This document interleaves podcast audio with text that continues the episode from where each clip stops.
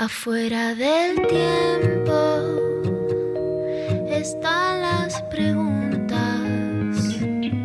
las luces y sombras que no tienen fin. Ahí en la frontera están las señales, besando los bordes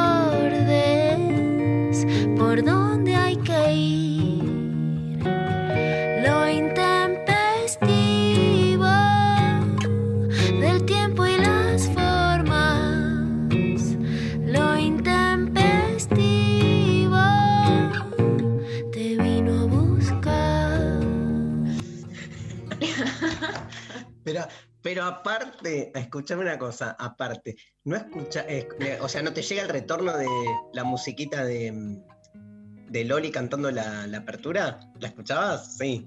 Sí. Sí, ¿Quieres decir que no entro bien en la, en la música? Yo vi el que- cartel ahí, Claro. punto. Dije, estoy, me apuré, le quiero decir a la gente, me apuré. Ok. Em, yo, a ver, yo haría un análisis, esto me parece que requiere un análisis. Yo creo que este Pablo fue ambiguo. Sí. Pablo fue ¿Viste amigo, cómo pero son? ¿Viste cómo son? Te dicen, vení después que no vaya, ¿viste cómo son? No es con vos, Pablo. Tenés aire, tenés- Te dice, tenés aire, Tenés tenés aire, va, no pum, tenés. te la das en la pera, no había, te tiras a la pileta, no había agua. Me pasa, me pasa. Es una metáfora de vida, es cierto.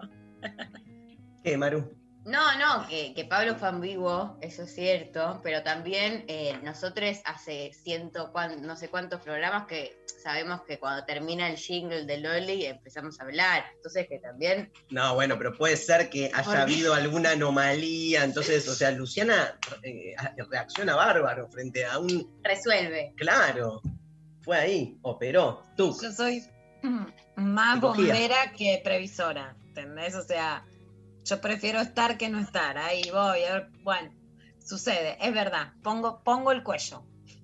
Eh, acabo de recibir este, el listado de novedades editoriales de, de Planeta, Pay 2, y vi que nuestro columnista estrella, Luciano Lutero, saca un libro llamado El fin de la masculinidad.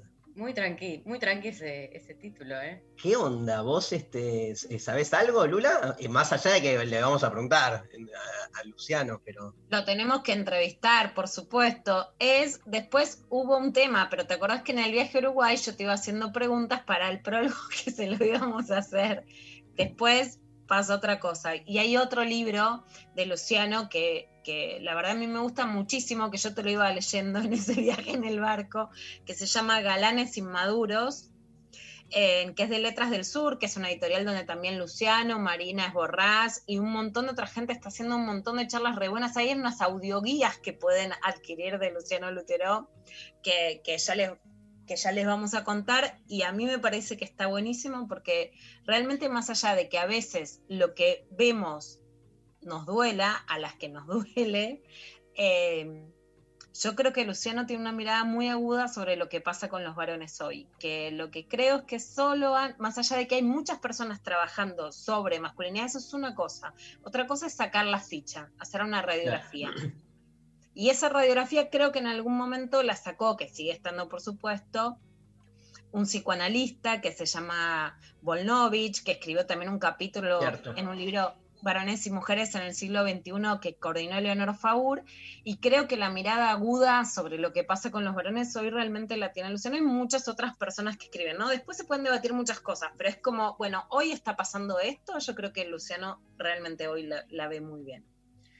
También en ese listado vi un libro de que también lo quiero entrevistar en algún momento, ya lo vamos a organizar, de un historiador argentino también relativamente joven, que es un grosso, que se llama Ezequiel Adamowski, que escribió una historia, siempre es- este tipo de libros a mí me fascinan, que es eh, historia argentina desde la, conqui- tipo, desde la conquista hasta nuestros días. Hermoso. 400 páginas, ¿no? Como la Ya dije pregunta. que lo quiero leer, es el libro que, que el de Luciano y el de él son los que más me gustaron porque me encanta leer de historia argentina y tipo, bueno, no quiero, viste, el paper del 20 al 30, el grano en, la, en el Cuyo.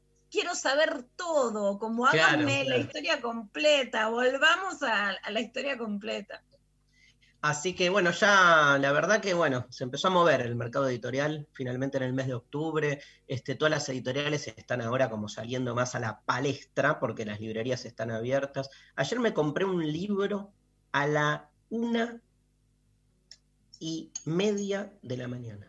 Yo también hago eso a veces. Sí, Es re lindo. porque Ese momento. justo me habían dicho, ¿no leíste este libro? No, uy, me quedé como mal, un libro que se llama Epistemologías del Sur, este, y, y bueno, de, de toda la, la onda decolonial, este, y me agarró ahí y dije, tuk, pero estaba medio dormido ya. Fui y en menos de un minuto, Dos clics y lo compraste. sí, es un peligro, ¿no? Que con dos clics Es un peligro medio dormido, si sos medio sonámbulo, un peligro, te despertás, a- compraste 20.000 cosas. Bueno, un poco lo, lo que contaba Lula de, de Ezequiel Adamowski, yo compartí con él un par de mesas, la verdad que, nada, un- una cabeza. Él, Gaby Di Meglio, este, me parece que ahí hay un grupete de, de historiadores sub 50 que están llegando, ahí están entre los 40 Está y bueno los ese 50. corte, sub 50. Sí, sub 50 te Es gusta? como que no se suele, ¿no? Sub No 50, se ¿no? usa. Como sub 30. Ya vamos a entrar en el sub 80, digamos, pero me encanta.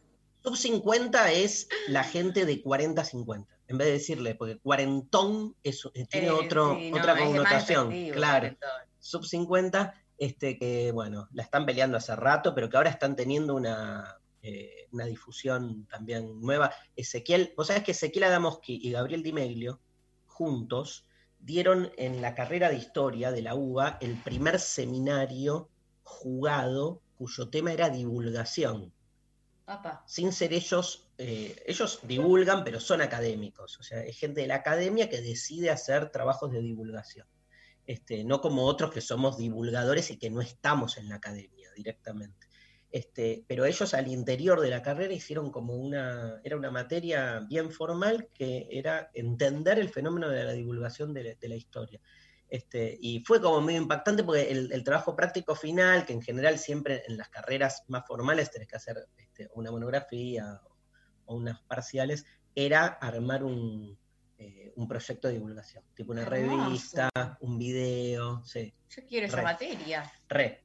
Vamos a entrevistarlo. Damos que, bueno, les cuento en relación a esto, y, y- y para mover un poco la consigna de hoy, que eh, desde el martes 13, chan, chan, Charan.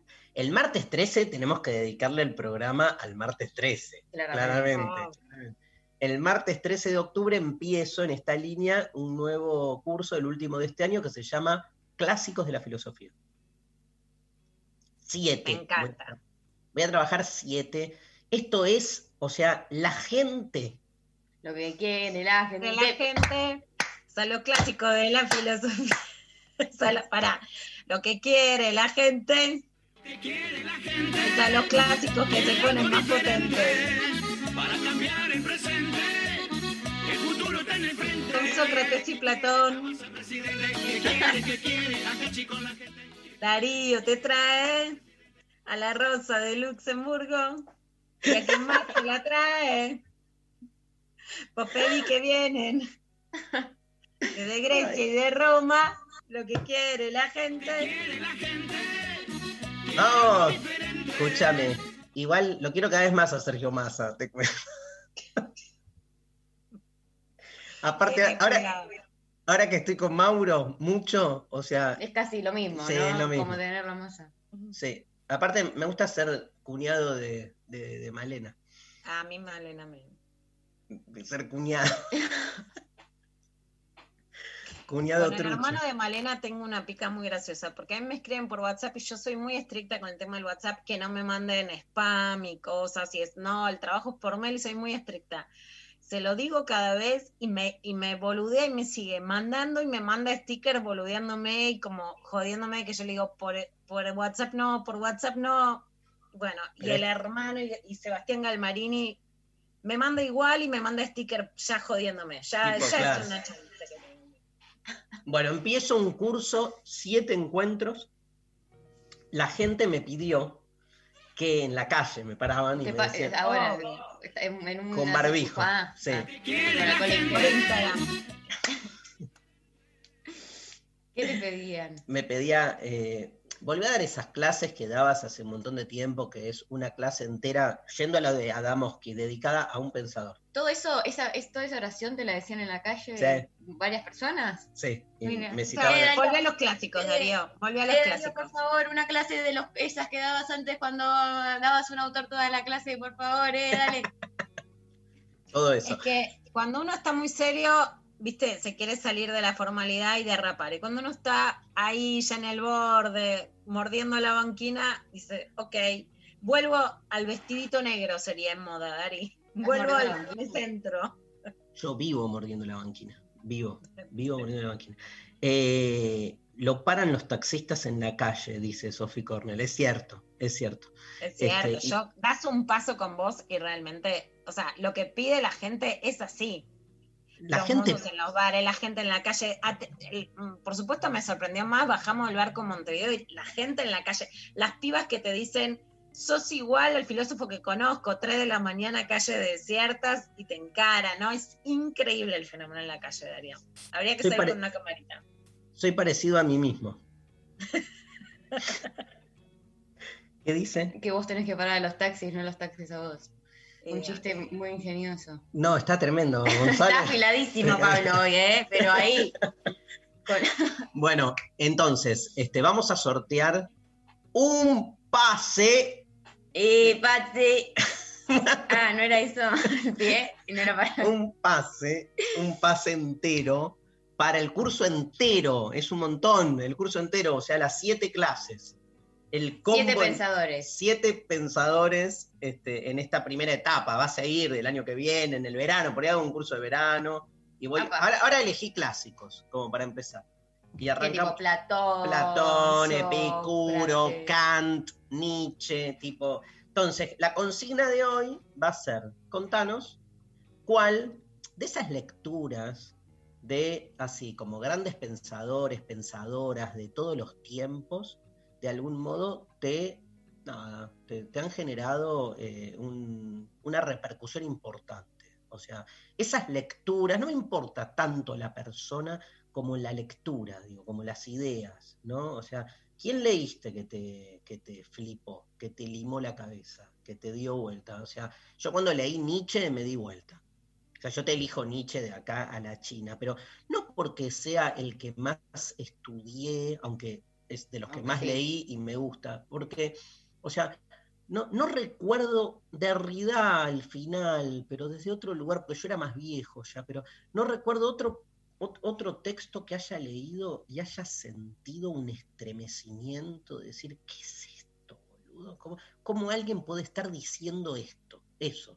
Como encontrarme le- leyendo algo, ¿cómo alguien puede estar diciendo esto y sentir como que medio me, me temblaba el cuerpo? ¿Viste? Me, hasta me acuerdo cuando leí El Anticristo, que era como todavía, nada, yo me hacía la, la cosa de, de- no quería que vean, que me vean con la tapa del Anticristo. como ¿Por que- qué? Porque como que me iban a, ¿A a- meter preso, claro, boludo. ¿Por qué? Y porque era un pendejo y el anticristo, recién salíamos de la dictadura, tenía como mil miedos Ah, yo, ok, ¿entendés? claro, claro. Este, y, y se me armaba un poco eso. Pero Nietzsche para mí fue como este, así, un antes y un después. ¿sí? Así que esa es la consigna, nos pueden mandar audios también y nos cuentan. ¿Por qué no? Tipo, Nietzsche, punto. Nada, boludo. No, claro, un poco. justifique su respuesta. Desplegá, despertate, hermane, arriba. Hermane, arriba, ¿cuáles son o cuáles Ahora nos va a contar Lula Pecker cuál es su clásico favorito, clásico pero favorito, antes... pensador favorito? Sí. 11 39 39 88 88, arroba lo intempestivo, Twitter, Facebook, Instagram. Los audios pide Pablo González con todo el amor del mundo, que no se hagan una clase, un podcast en un audio de 6 minutos, que la medida que sea de menos de uno, buenísimo. No, no, él dice 40 segundos. Está bien, pero vamos a dar eh, más o menos, alrededor de 40. Ahí está. Bien. Más o menos. Eh, 11 39 39 88 88. ¿Qué sorteamos? sorteamos entonces un pase para eh, el curso entero de clásicos, de la- ¿cómo se llama? Clásicos de la filosofía. Clásicos de la filosofía. Clásicos Que de la manden, que filosofía. manden las pibas, Dari, vos mirá el celular, eh, que manden las pibas y le, y le pedimos a Dari un, un comodín. Para mí hay que siempre tener la posibilidad de un comodín arbitrario. Yo quiero mi comodín. Vamos las pibas. Como siempre tenemos un comodín, ¿eh? Bueno, Sí, sí, sí. sí. Muy bien. El, el comodín está siempre presente. El comodín siempre presente, entonces eh, Lula, Lula Pecker nos dice. ¿Quién elegís, Lula? yo.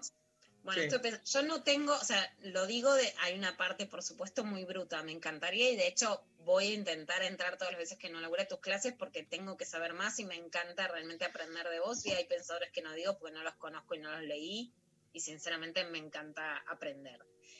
Pero quien recuerdo, voy a decir algo que es raro, quien recuerdo, soy profundamente sí latinoamericana, tengo un, un profundo sentimiento, ¿no? De pensar esto que, que vos decías justo recién, Mm. desde el sur, ¿no? Países periféricos, tengo una profunda tradición en ese sentido.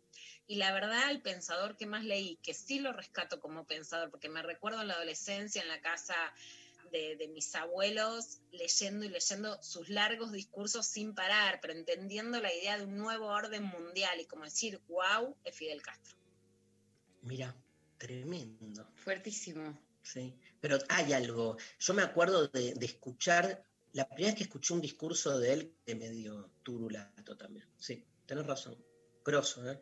leí mucho y me marcó y extraño mucho más allá, igual que otras personas que también hoy podría criticar cosas de él o de Cuba, pero justamente esa sí era una mirada, primero que creo que ahí había una estadista que es muy diferente a otros procesos, sin ni hablar otros procesos revolucionarios que, que- que soy muy crítica, digamos, como el de Nicaragua, que bueno, que criticó mucho a, a- lo que terminó derivando en Daniel Ortega, pero creo que había sí una profunda idea de reflexión, ¿no? un profundo Sí, pensamiento. hablar, Eso hizo algo.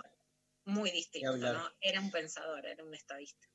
Bueno, acá tenemos el, el- el- el ejemplo de Lula también para que todos piensen, digamos, si nos tienen nombres, no tienen que ser estrictamente gente de la filosofía, es gente que te hace pensar, pensador en el sentido de que te inspira el pensamiento.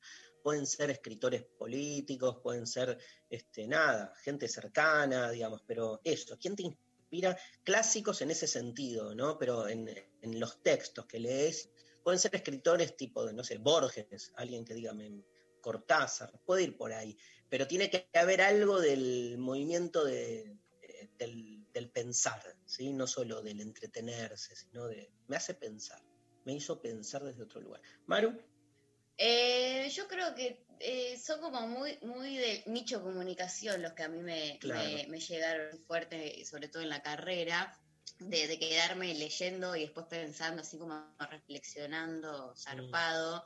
eh, pero bueno, nada, tipo, también puedo decir, no sé, así que fui leyendo en la carrera que digo, ah, ok, esto me da como un montón de cosas para, para entender el mundo y, me hace playar, pero también, eh, eh, no sé, todo, todo, eh, soy muy, muy, muy, muy de, de- de todos los que abordan la cuestión, eh, no solo de la comunicación, sino de la cultura en general, Sí. todos los estudios de la cultura. eh, pero no es que tenés Williams, uno, no sé, viste. claro, pero no es que tenés no, uno no, no. tipo devota que decís, así, No como- tengo uno como yo con Nietzsche. No, no, No. no, son como, como, como muchos que, que fui leyendo y que me, me- como que vas armando también, ¿viste? Como que tenés Obvio.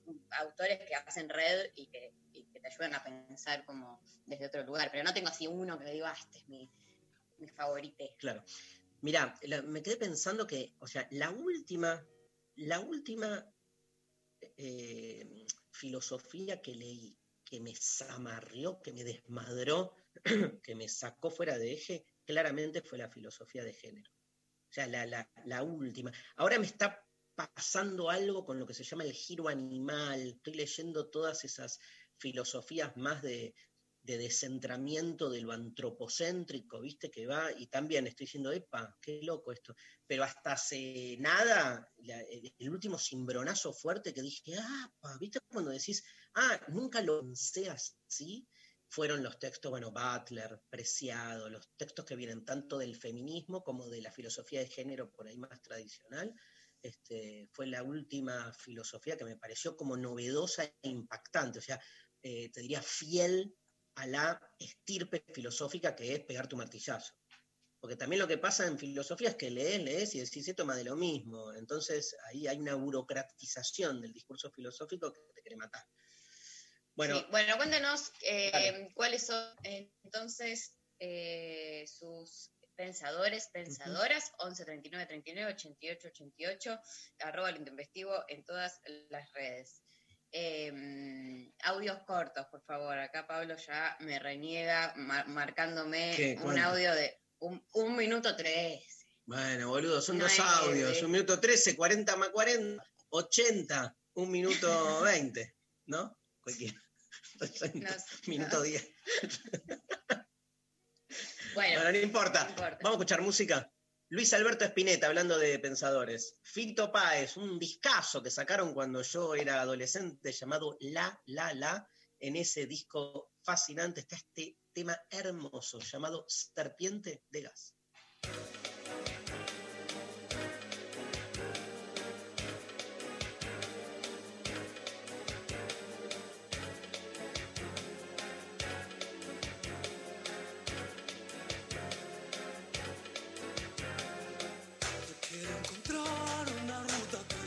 Casa. Quiero descubrir esa puerta, dicen que no abre. Más vale gritar cien mil veces sobre tus ojos. Que morir de a poco como los que hicieron esto. Hay que dislocar el sentido de la enseñanza. No hay ningún dolor que vivieran nuestros maestros.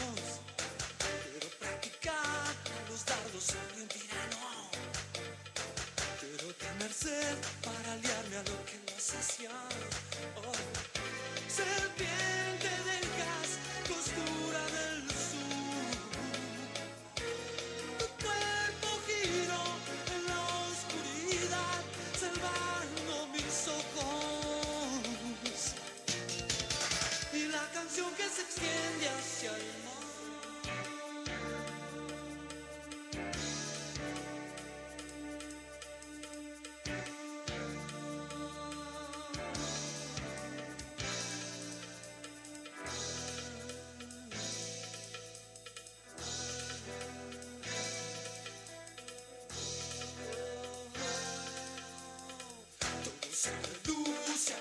como lo hace un muerto. Y esta condición de la vida me desespera. Solo la razón nos propone autodestruirnos. Solo la razón, viejo rostro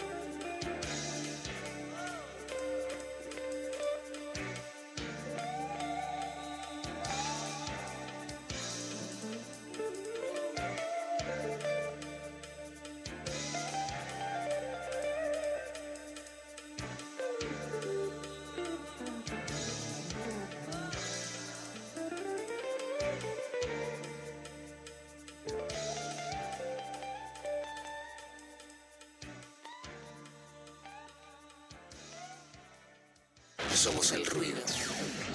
lo que llena el silencio. Somos lo que incomoda la comodidad. Somos 937. Somos Nacional Rock. Nacional Rock. la soledad de estar acompañado.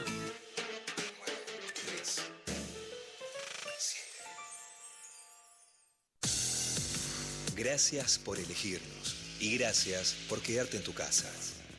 Nuestro compromiso es con el aire y con la salud. Por eso, respetando las normas establecidas, desde Nacional Rock seguimos trabajando para que no te falte la radio, para que te informes, para que te diviertas en estos tiempos tan difíciles y tan inciertos.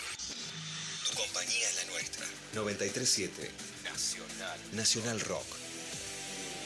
Hacé la tuya. Hasta las 13 estás escuchando Lo Intempestivo. Con Darío Stanraiver Luciana Pecker. y María Stanraiver.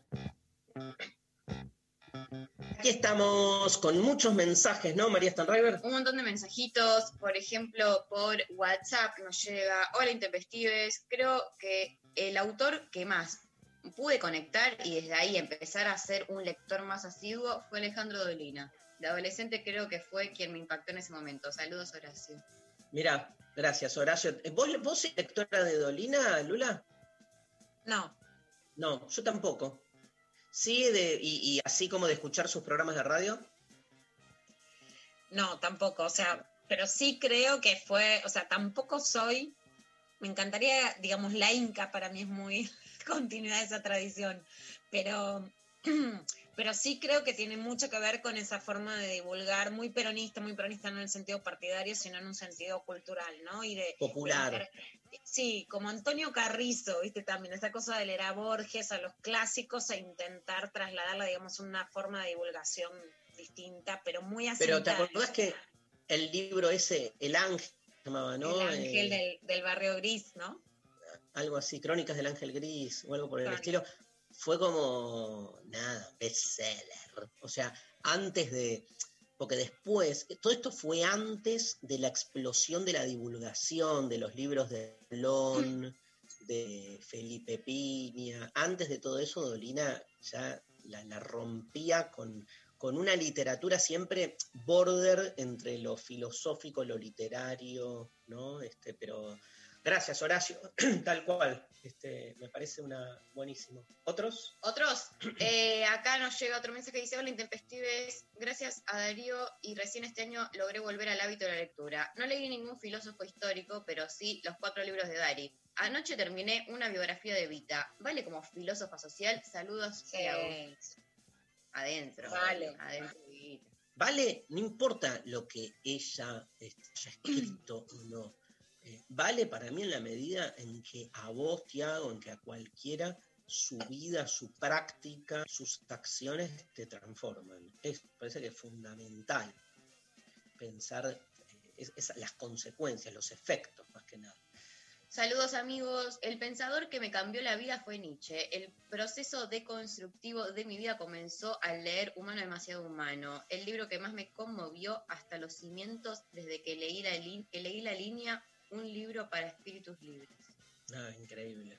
Ya cuando decís un libro para espíritus libres, a mí me parece- eh, ¿quién es? No tiene No, nombre. no está el A mí nombre. me pasó con el Zaratustra, que el Zaratustra tiene de subtítulo Un libro para todos y para nadie.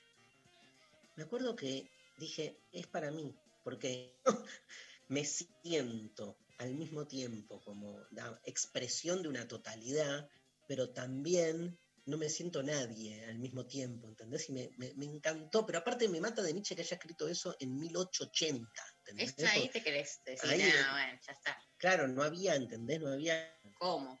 no había WhatsApp, no, no había tele, No había nada. no había nada, no había autos, no había aviones. Dios mío. Otro, Eh, hola Intempestives, cuando tenía 15 agarré un libro de mi tía, Ética y Psicoanálisis de Eric Fromm. Me salían humitos de cabeza. Hoy mi pensadora es la Pecker, putita golosa, fue mi martillazo. Besos, Adri, desde Tucumán. mira, hay una Ah. línea que va de, De eh, Eric Fromm a Pecker. a Lula. Eh, Vos sabés que hay mucho, mm, yo no soy muy devoto de From, este, pero hay muchísima gente que el arte de amar, por ejemplo, de Eric Fromm, que le entró a algo, digamos, parecido a la filosofía, pero que sí, esto le inspiró mucho eh, la lectura de sus libros. Ha sido un autor como muy de culto en, una época. Por ahí ahora, con todo el giro de género, quedó medio como atrás, ¿no? Pero fascinante, El arte de amar, pues un librazo. Y Putita Golosa, Atención, Ante ¿eh? Sound. Mirá lo que, lo que se genera, uno no, no tiene idea, uno tira un- una botella al mar, ¿viste? Ni sabe. O sea, acá una persona escribe anónima diciendo, leí putita golosa y, me, y fue un punto de inflexión en mí, ¿no? Mira, Lula.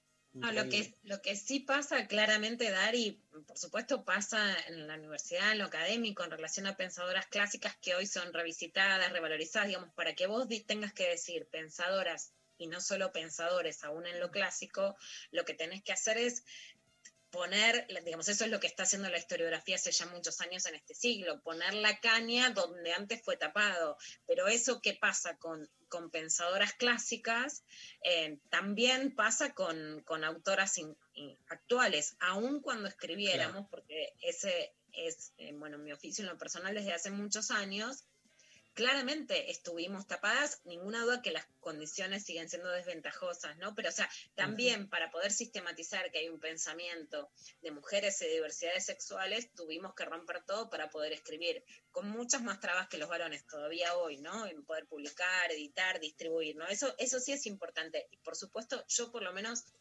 rescato a muchísimos varones, pensadores, intelectuales, historiadores, filósofos, periodistas y escritores, pero bueno, es mucho, pero sí es cierto que había una voz claramente si- silenciada, ¿no? O que estaba muy disminuida o muy sesgada. O como, como decís, este, como decimos siempre, este, yo qué sé.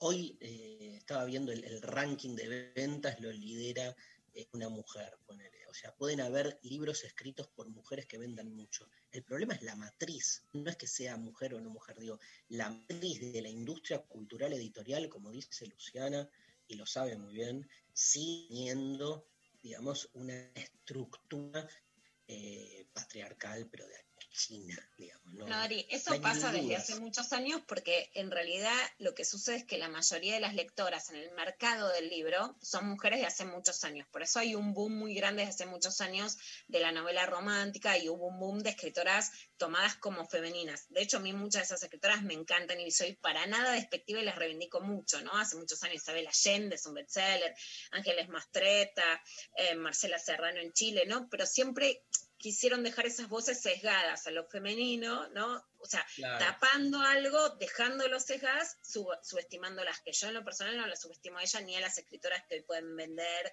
como, bueno, Florencia Bonelli creo que es la autora a la que te referís, Sí. ni que sea eh, novela romántica, ni Corín Tellado, ni nada, ¿no? O sea, yo reivindico a todas, pero sí creo que hay algo Sí, sí. sesgado injustamente, ¿no? También en, en poder ponerte como pensadora en reflexión y en salir de los lugares predeterminados.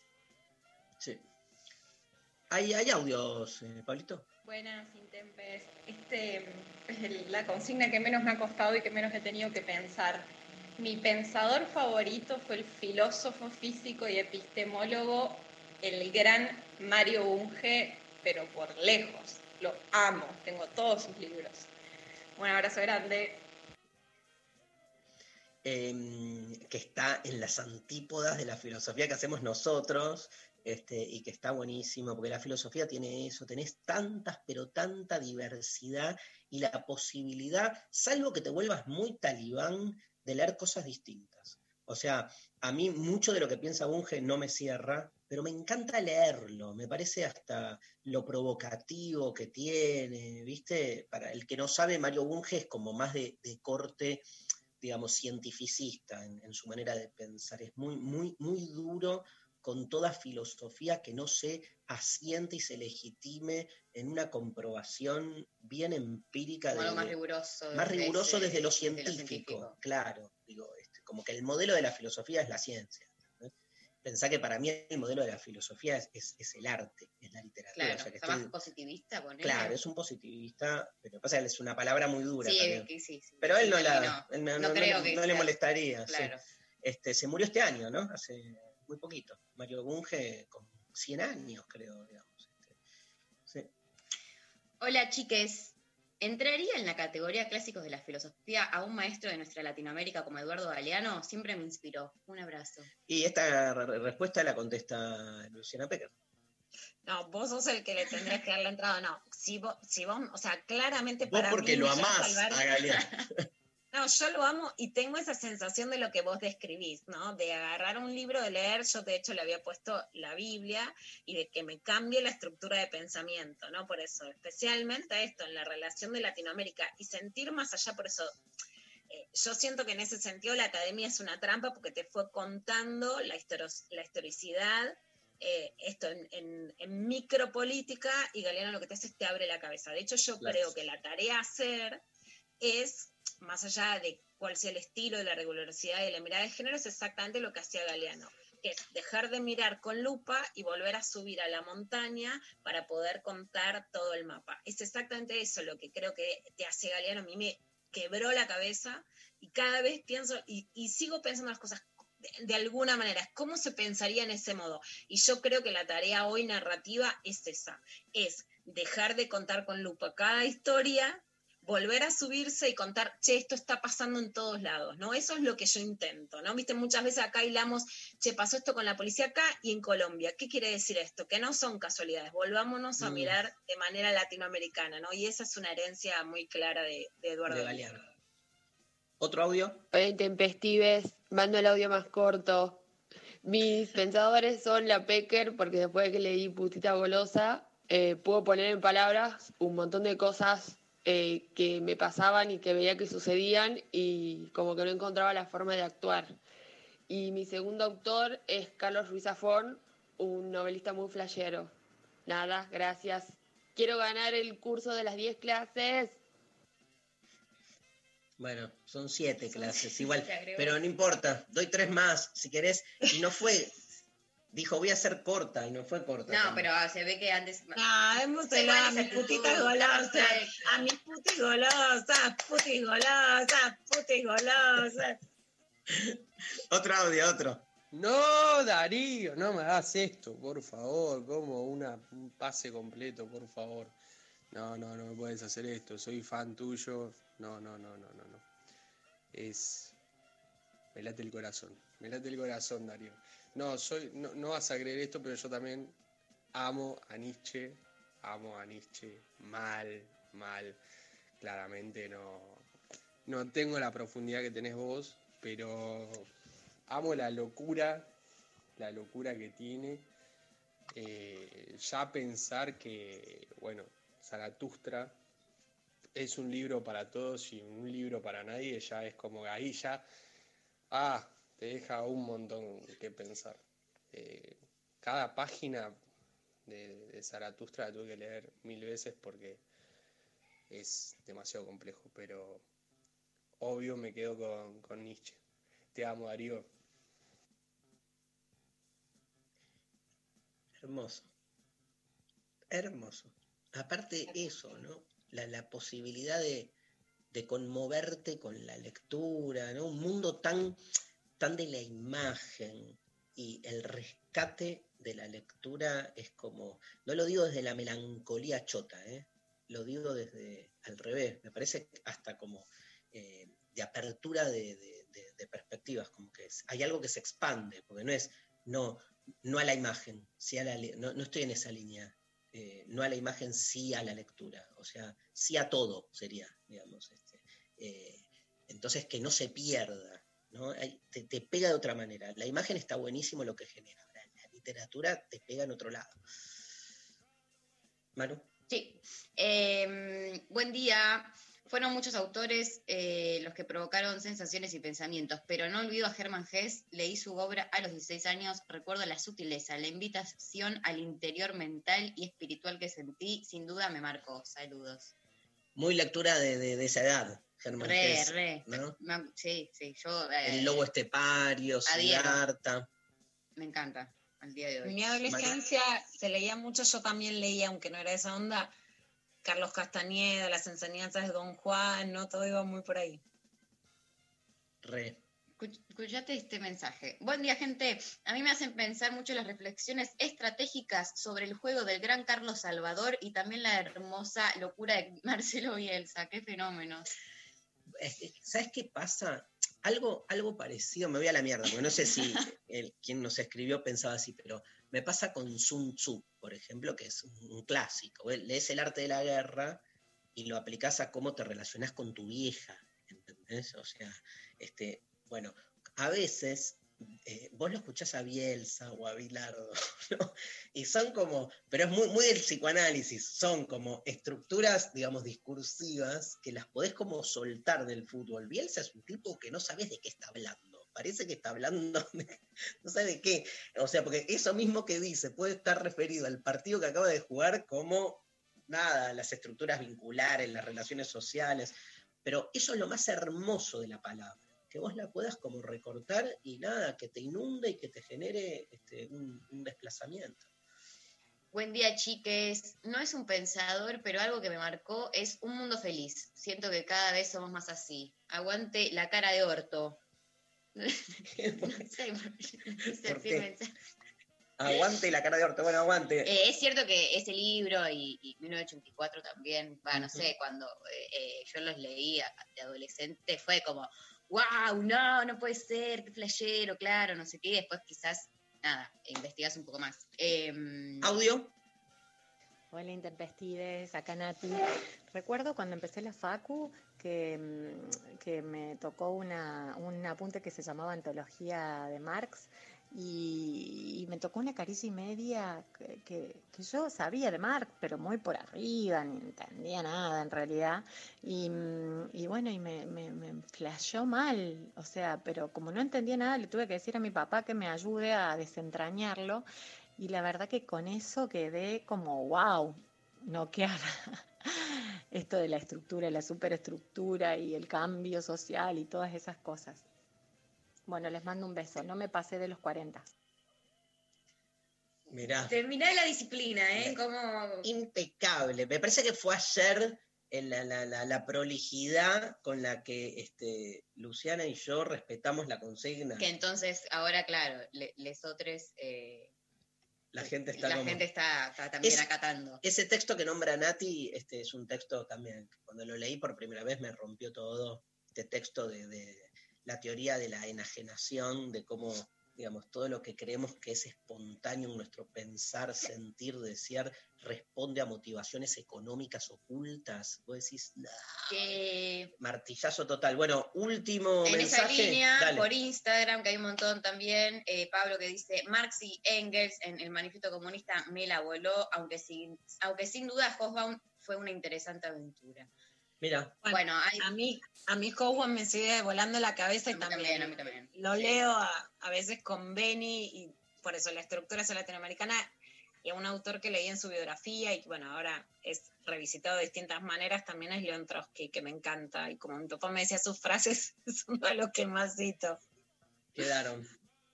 Quedaron. Lucky Luciana Trosca. Luke Luciana Trosca es lo más, boludo, o sea, que Luciana fui en la. Siberia, donde lo mandaron a Trotsky.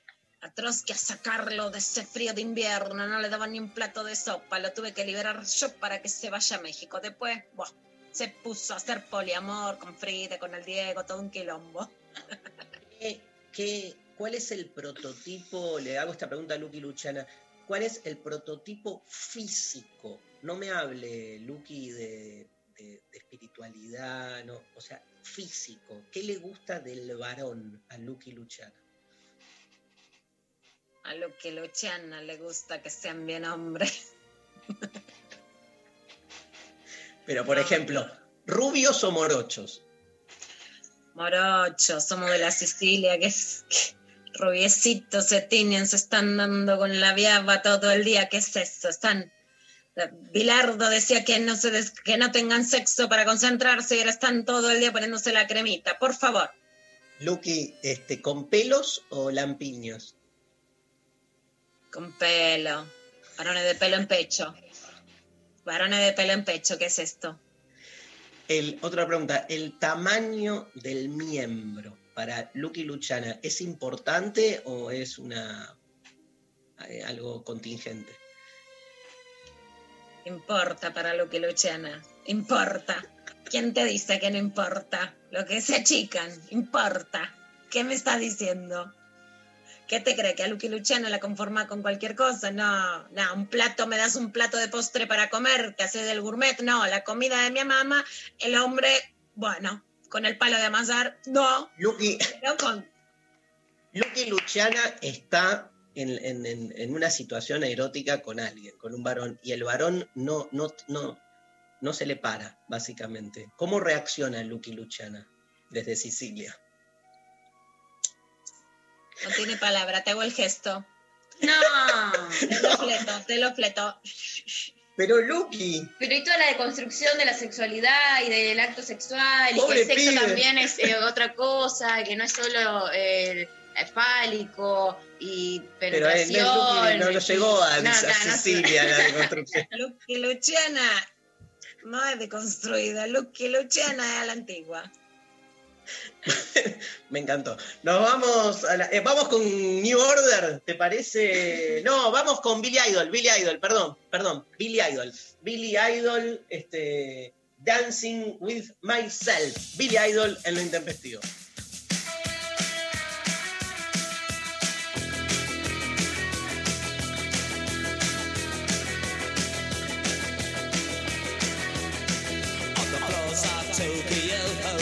Oh, down in London town to go go. With the record selection and the mirror's reflection, I'm a dancing with myself. When there's no one else inside, in the crowded lonely night. Well, I wait so long for my love vibration, and I'm dancing with myself.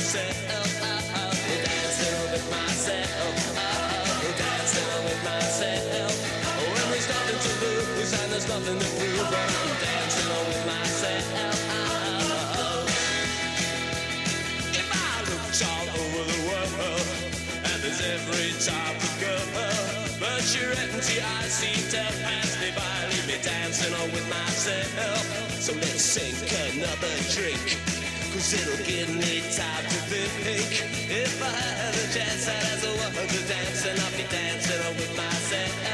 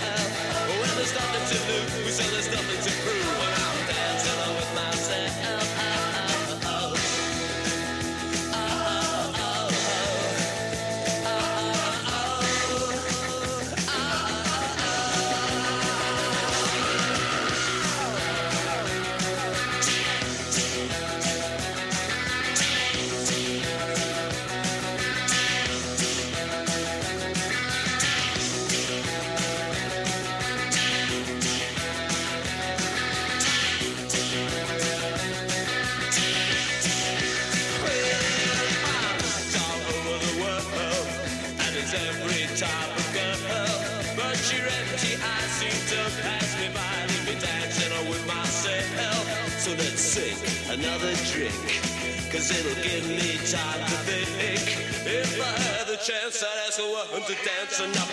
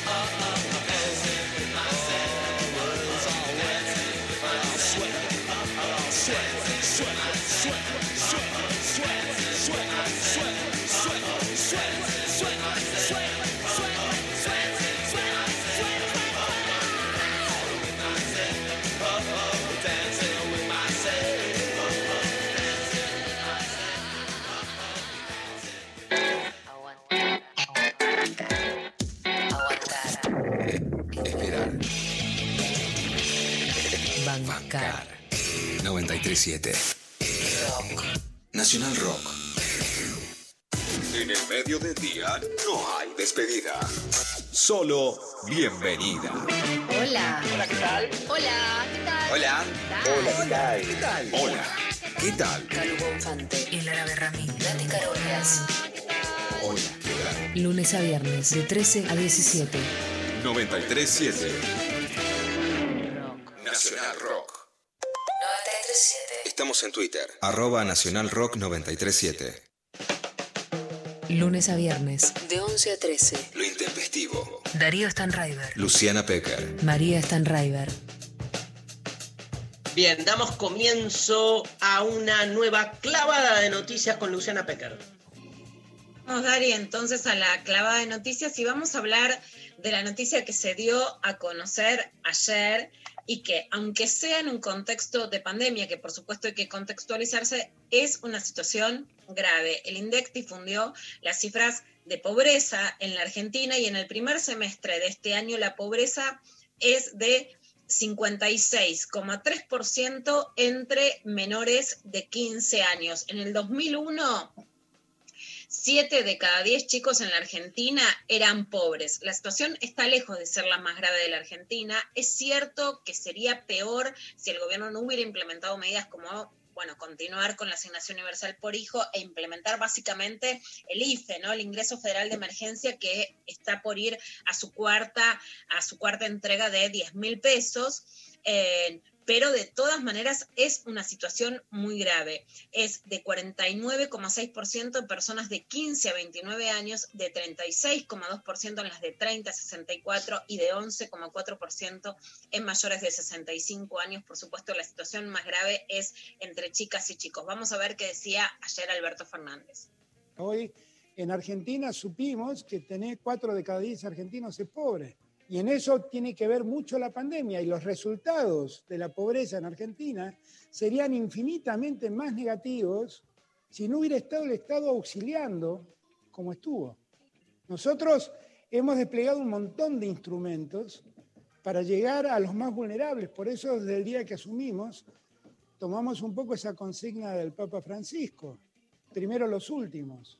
Cuando nosotros pusimos el IFE en funcionamiento, lo hicimos eh, pensando que el IFE iba a alcanzar a 600.000 monotributistas de las más bajas categorías y alrededor de 2 millones de personas que, que entendíamos que el Estado no tenía registrado.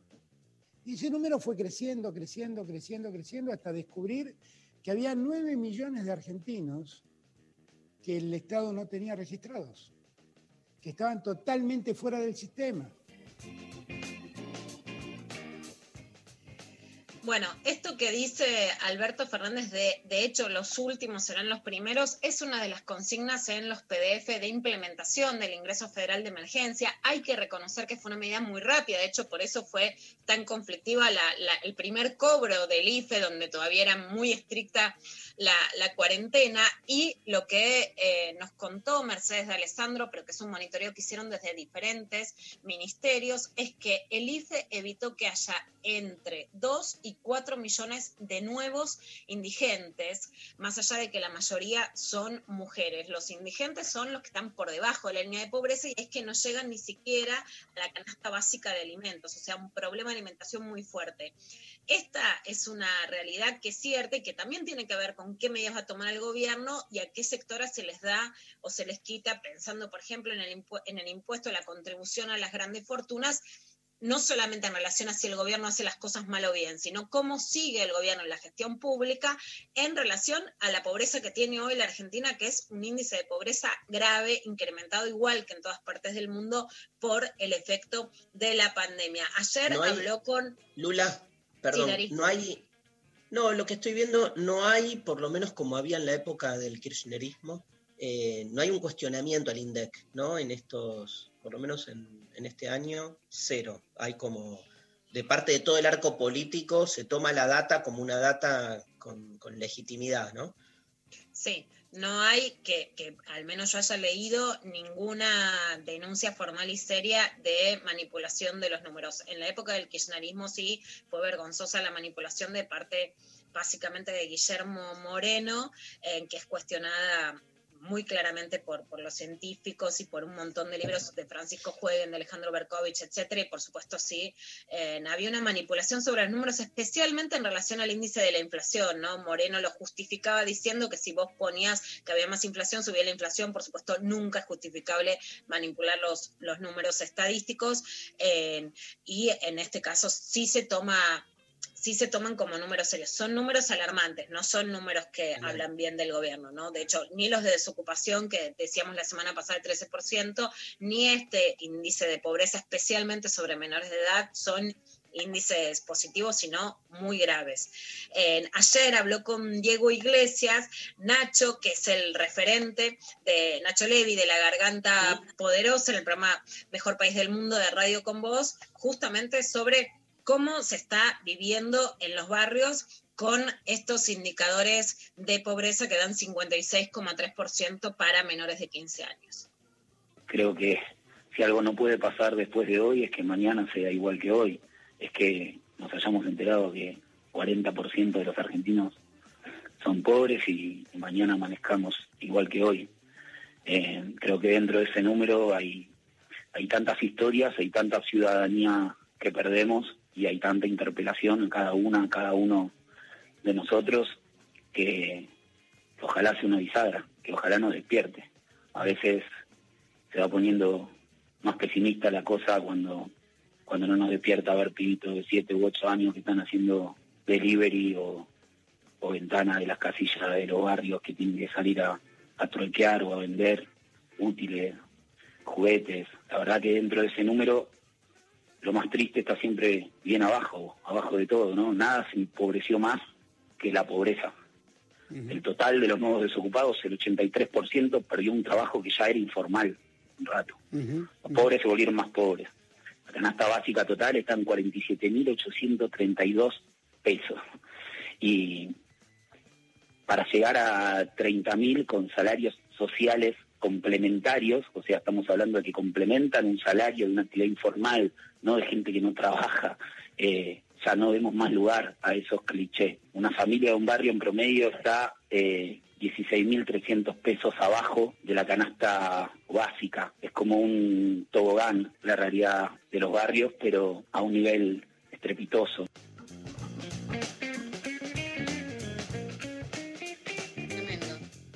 Bueno, es muy importante escuchar a Nacho Levi. Fue recibido por Alberto Fernández este año y, nos- y- y- por eso sí digo que hay una tajada del gobierno. Yo, Dari, siempre uso esta metáfora que es futbolística. No, no estamos en un momento de avance de derechos, o sea, de ir a hacer goles, sino que en realidad la mayor función hoy de un gobierno con mirada social es poner defensa frente a los goles que te van metiendo en una pandemia que aumenta la desocupación y la pobreza. Pero es importante mantener que la agenda esa sea, por supuesto, la prioridad.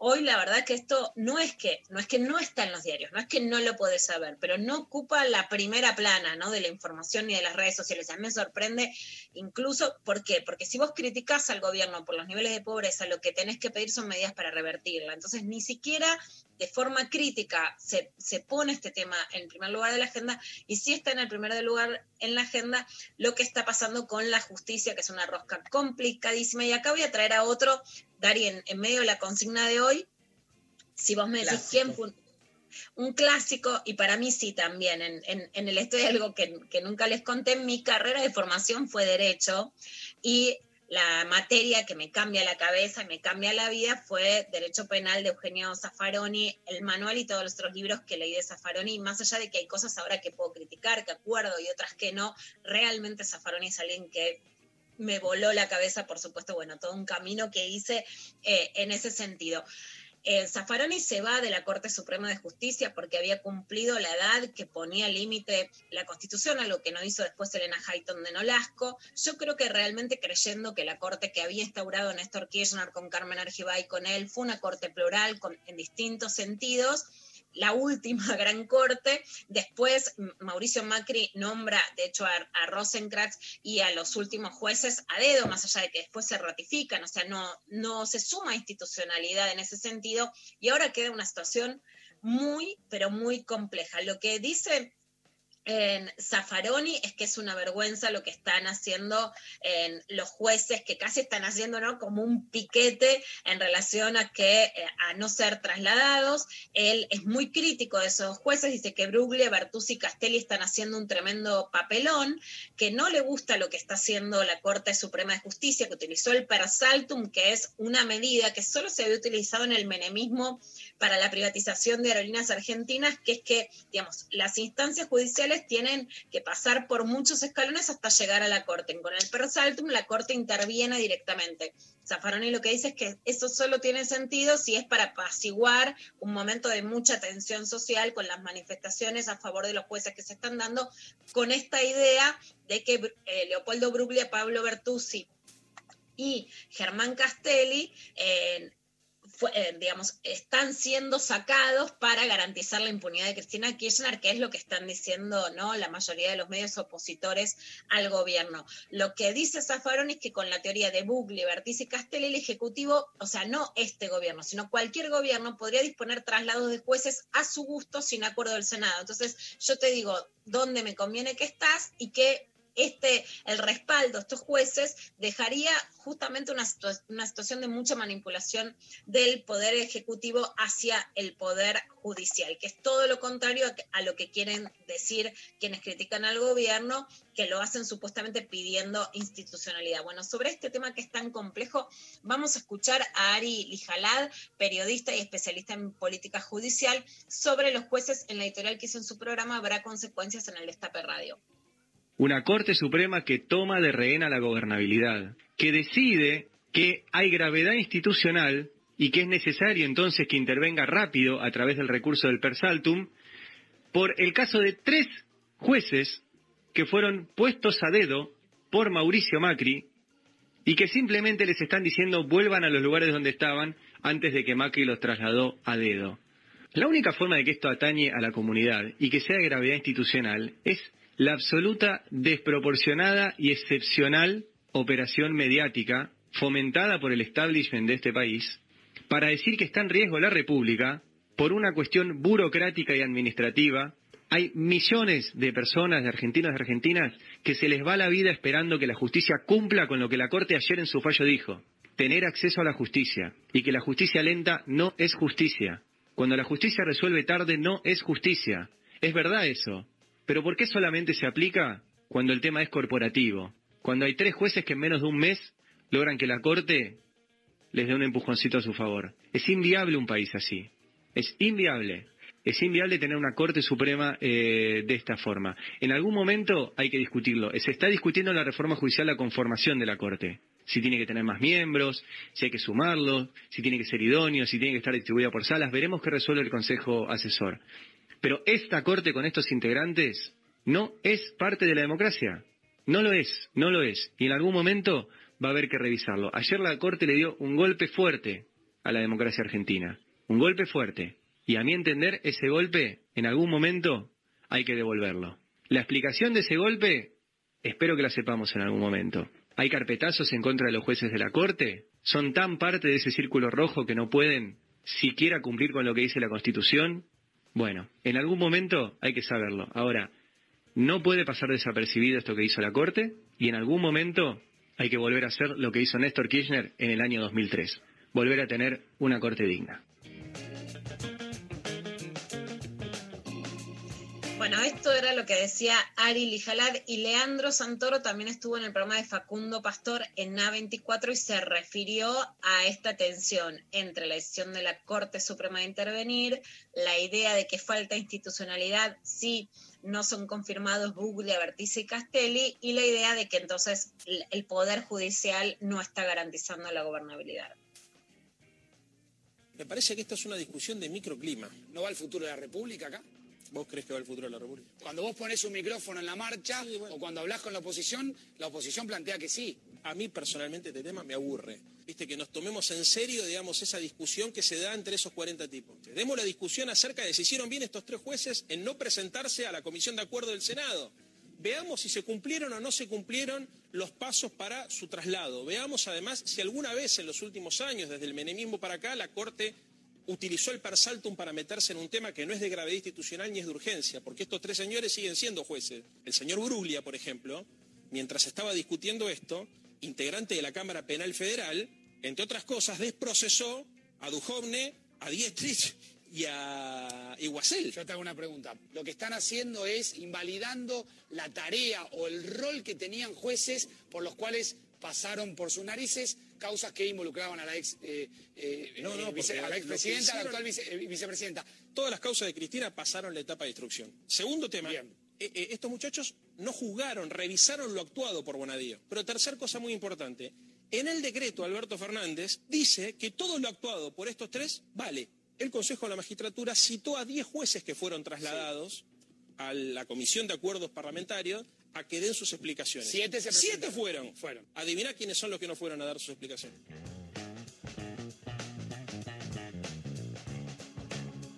Bueno, Dari, esto es lo que decía Leandro Santoro, una situación muy enroscada en medio de una pandemia, en medio de que un sector de la población que, digamos, apoya la cuarentena o medidas de distanciamiento social no está saliendo a manifestarse y que, en cambio, los sectores que dicen que se termina el país y la democracia, si eh, no se confirma lo que quieren Bruglia, Bertuzzi y Castelli, se terminó la democracia. Entonces, es una situación de mucha tensión social en relación a, a esta causa. Y y vamos a escuchar por último algo. En medio de todo esto también hay manifestaciones, pero que tienen menor repercusión de quienes sí decidieron salir a la calle, a los pueblos, eh, para pedir justicia por los femicidios. Vamos a escuchar a Cintia Rocha del Movimiento de Trabajadores Excluidos, el MTE, de Perico, de Jujuy. Bueno, Perico es un pueblo que, Dari, seguro que vos te acordás, porque en, al- en algún momento Carlos Menem, el expresidente, había dicho gané en Perico, y eso había sido Sí, tomado como algo gracioso porque era un pueblo muy chiquito de Jujuy. Bueno, en ese pueblito muy chiquito hubo un femicidio que realmente es espeluznante, que es el femicidio de Roxana Masala de 32 años. ¿Por qué es espeluznante? Ella fue envenenada por su pareja y escuchó Mari este dato. La envenenó cuando volvía de una marcha para pedir justicia por otra víctima de femicidio. Roxana era una trabajadora de la economía popular, militante del movimiento de trabajadores excluidos. Tenía tres hijos y luchaba contra la violencia machista. Vivía en el barrio Éxodo Jujeño, nada menos el nombre, en Perico. El día de su cumpleaños fue una marcha a pedir justicia por Yara Rueda y al regresar su marido la asesinó y después se quitó la vida, ¿no? Que es una, es una actitud que es muy habitual. Mauro Z. Eh, Dari ayer nos decía, ¿no? Quienes se quitan la vida después de matar es algo muy peligroso y es algo muy habitual. El 20% de los femicidas habitualmente lo hace, por eso son tan peligrosos. Pero además que mate a una mujer que va a pedir en contra de la violencia machista. Es terrible. Metáfora, una ironía. Ahí se ve claramente la represalia a las mujeres que ponen límites. No es un Sí, hecho el- digo, eh, hay una cosa como de, ejemplariedad que quiere, que, que se da ahí, ¿viste? Aunque no sea consciente, pero desde la matriz está eso. O sea, no solo las matan, sino que además se mata a las que sacan la cabeza afuera y deciden este, tratar de dar vuelta a la cosa. Es tremendo, tremendo. Esto es muy emblemático, Dari. En, la, en, digamos, toda la primera parte de la lucha en contra de la violencia de género, lo que creían las organizaciones sociales, digamos, las, eh, las ONG, etcétera, era que con empoderar especialmente a mujeres de sectores populares, porque fíjate cómo estamos hablando de Perico, de una madre de tres hijos, del movimiento de trabajadores excluidos, empoderarlas solamente que fueran más conscientes de su derecho era lo que las iba a sacar de la violencia. Eso no alcanza porque hay otro escenario de mucho peligro, porque hay una venganza, porque luchan contra la violencia. Claro. Entonces, ese escenario hay que tenerlo claro. El mes pasado en- fue asesinada en Abra Pampa Celsia Nicole y también Yera Rueda, una joven de 16 años que la encontraron muerta en un descampado en Palpalá. Pero además también fue encontrada que estaba desaparecida y, había sido asesinada Gabriela Abigail Cruz en unas cercanías de Zapla. Esto pasó todavía después. En la Argentina hay 135 femicidios desde el 20 de marzo al 20 de septiembre de este año y, la, y la- en esta cantidad es toda desde que está la, cuarentena, por eso es tan peligroso y lo que está pasando en Jujuy realmente sí es muy, pero muy alarmante. Por eso vamos eh, a escuchar eh, este testimonio desde Jujuy, que es de Cintia Rocha del Movimiento de Trabajadores Excluidos de Perico. Vamos a eh, participar de una marcha que hicieron acá en la localidad de Perico, pidiendo justicia por Yara, pidiendo para que ya no haya más femicidio ni más violencia contra la mujer, que terminen con los secuestros, que terminen con, con tanta maldad que está surgiendo acá en Jujuy. Hicimos una marcha pacífica, eh, la vi contenta, la vi alegre, estaba eh, que ella quería hacer algo para su cumpleaños. Ella y otras dos compañeras más se van para su casa. Eh, era ya de noche. En ese mismo momento llega su expareja. Las compañeras deciden dejarlos solos para que pudieran hablar. Ella solo pensó que él iba a felicitar por su cumpleaños. Eh, los niños eh, se levantan y se dan con la sorpresa de su padre muerto y, su mamá tirada en el piso. La encontraron tirada, eh, ya envenenada por la expareja. Verla del día lunes, estar con nosotras eh, militando por una causa que nos está tocando a todas y verla el martes que ya no está con nosotros es algo muy triste para nosotras como mujeres y como organizaciones porque era muy querida, que ella estaba siempre constantemente trabajando, vendiendo sus cosas dulces, vendiendo para poder subventar su, su casa, para poder eh, mantener a su hijo. Con la justicia acá de Jujuy estamos nula, el ministro de Seguridad no dio la cara, eh, la que está acá representando a nivel provincial de lo que sería representación de la mujer de género, que supuestamente abrieron un área acá en Jujuy, no se apareció, no dio la cara. Estamos en incertidumbre total porque no sabemos a quién acudir.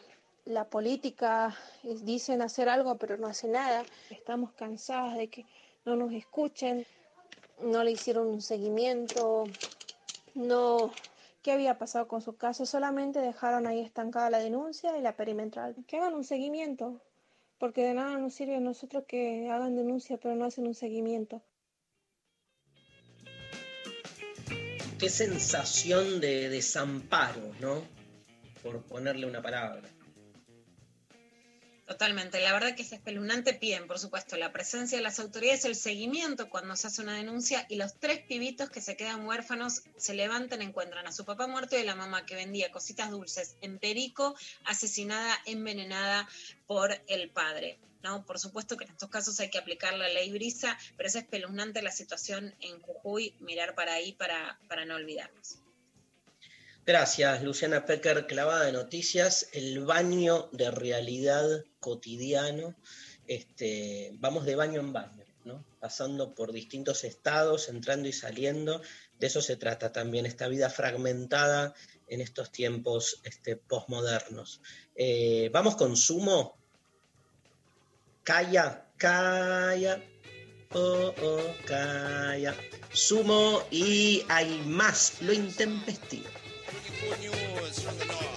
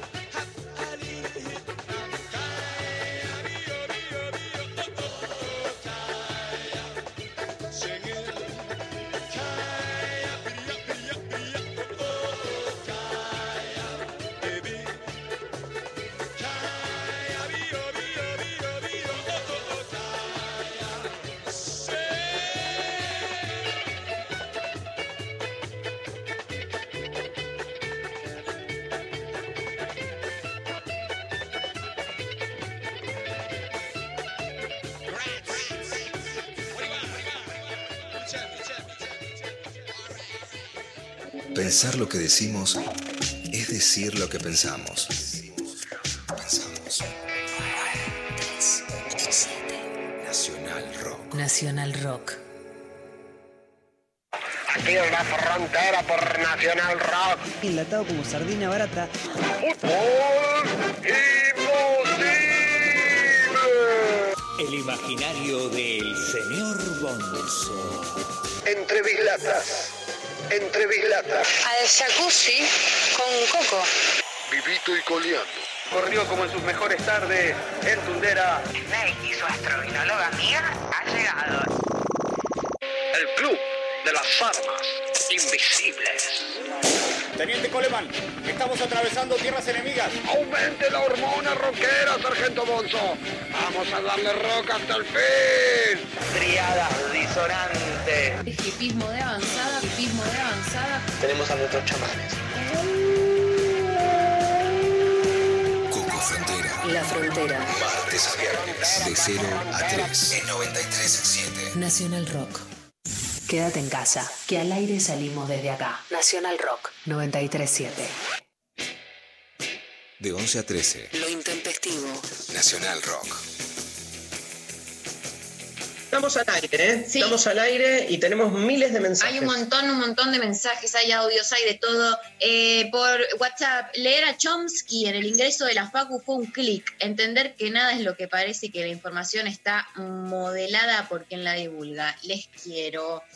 Hermoso. Bueno, Dani, Mari, yo les contaba, lo tengo acá, que leímos con, con Umi y mi hija, ya el inicio de Cambiar o Morir, que es de Capital Intelectual, te cambia todo y, y sentís así como volviendo a subir a la montaña y ver todo desde arriba. Es como que va por ahí. Por supuesto, después quisiera sumar todo lo que está escribiendo Soledad Barruti, el curso que está haciendo, ir a, ir a lo micro de qué pasa con el cambio ambiental o con esta filosofía que tiene la concepción animal, pero desde arriba de la montaña me encanta ese título que es, che, o cambiamos o fuimos. Divino. Eh, Ezequiel Ramírez por Facebook dice, cuando tenía unos 15, 16 años encontré la Divina Comedia en casa, libro que nadie sabe cómo llegó hasta ahí. Sentí terror al leer El infierno porque siempre vi un libro como algo real, histórico. Después de leer a Dante empecé a cuestionarme todo. Mira, más clásico, clásico. De- el clásico de verdad. Claro, porque yo, aparte el curso los empiezo con- Luciano le gusta Dante Alighieri. Es, está en la biblioteca, no que te Pero pongan era- aquí. Es del norte, el Dante. Bueno, Una- pero es de la Italia, pero de la Italia. Prefiero el sur, pero No, bueno, de no, la no. Italia. En el, en el sur Pero- tenemos más hambre, en el sur tenemos más hambre, estaba preocupado por comer la papa, los gnocchi, la pizza, la pasta. eh, Yo creo que una siciliana tiene más problemas con un italiano del norte que con el resto del mundo, ¿viste? eso era hasta que nos unieron toda la Europa y ahora parece que somos todo lo mismo. Antes queríamos, queríamos independizarnos del norte y ahora tenemos que estar con todo. ¿Qué son estos? Los alemanes, los parisinos son todo igual a nosotros. No. Escúcheme, Luqui, usted, digamos, de todos los países europeos, ¿a quién más detesta de todos los países ahí que están cerca de Italia? ¿El alemán? Eh, ¿El francés? ¿El español? Franchute, ¿qué se hace? El delicado, el delicadito. Sofisticado, el cultural, que va a los museos, venía acá, venía a la Sicilia, venía a Mazar, venía a Mazar con la Casa Nostra. ¿Qué te hace? Tranchute.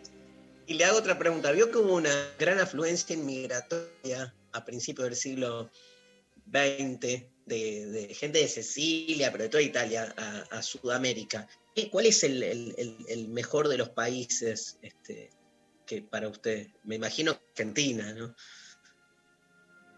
Argentina, Argentina no, No. recibió con los- Mira, Argentina, Argentina. Eso que se fueron a Estados Unidos, sí. Hip hop, se fueron al Harlem, transaban con las otras mafias. ¿Qué es eso? No quedó la cultura. mirá si hubiera ido para. Ahora estaría haciendo lo, in- lo intempestivo en la radio pública de Nueva York, ahí en el Central Park. Le tocó Argentina, Maipú 555. Bueno, acá en Argentina nos bajamos, nos juntamos todos, hablábamos, la, la cocoliche, la tía, la prima me vienen a visitar, me llenan la casa de, de- de porquería, pero le digo que me traigan una carnecita en el avión. Igual, ¿Allá sabes lo que hacen en la Italia? ¿Sabes lo que hacen en la Italia? La carne te la muestran primero cruda. Primero cruda, Claro. te traen el plato en el restaurante para mostrarte que es un lomo verdadero. Acá les sobra, se quejan de más, no, no trabajan la tierra.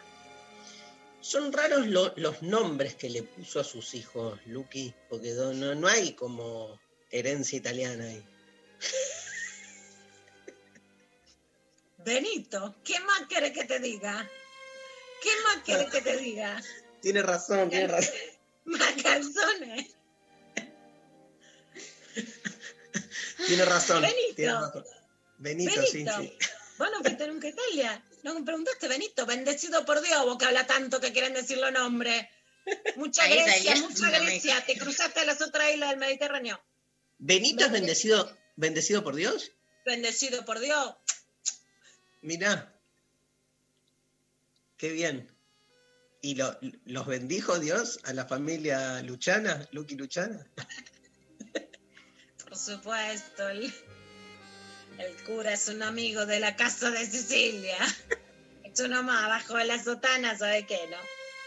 No, bueno. A ver, María, Em, sacanos de esta. Un audio que nos pase Pablo. Audio, audio.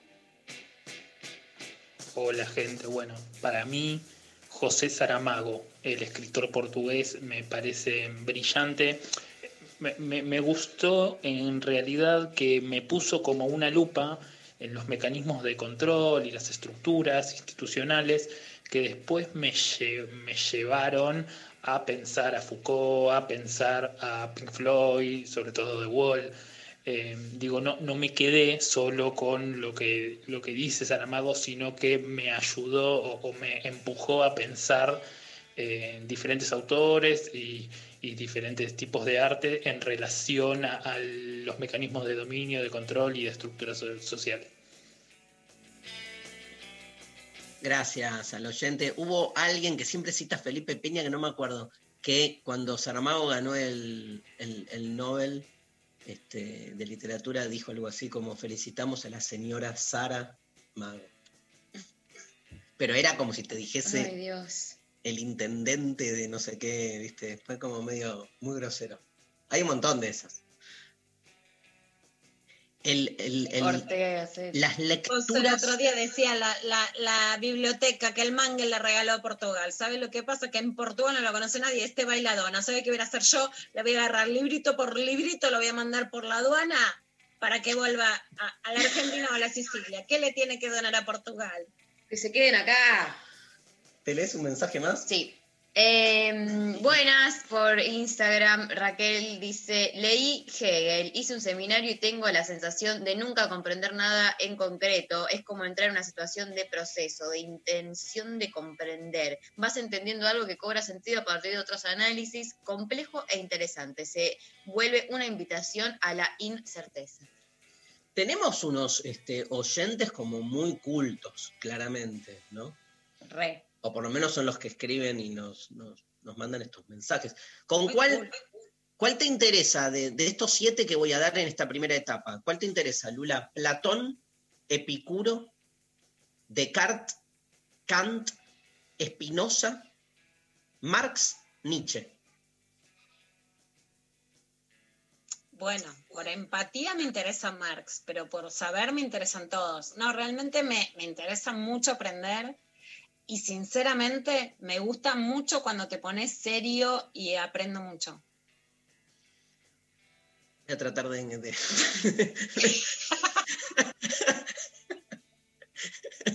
No, sinceramente, Hermosa. sos muy buen divulgador y me gusta mucho cuando aprendo de vos. Hay un montón de cosas que aprendí en este programa que no sabía, me explicaste conceptos cuando aprendo qué decían, que son autores obvio, que, que Sí. no me pondría a leer de cero y me gusta mucho conocerlos a través tuyo. ¿Sigo? Sí.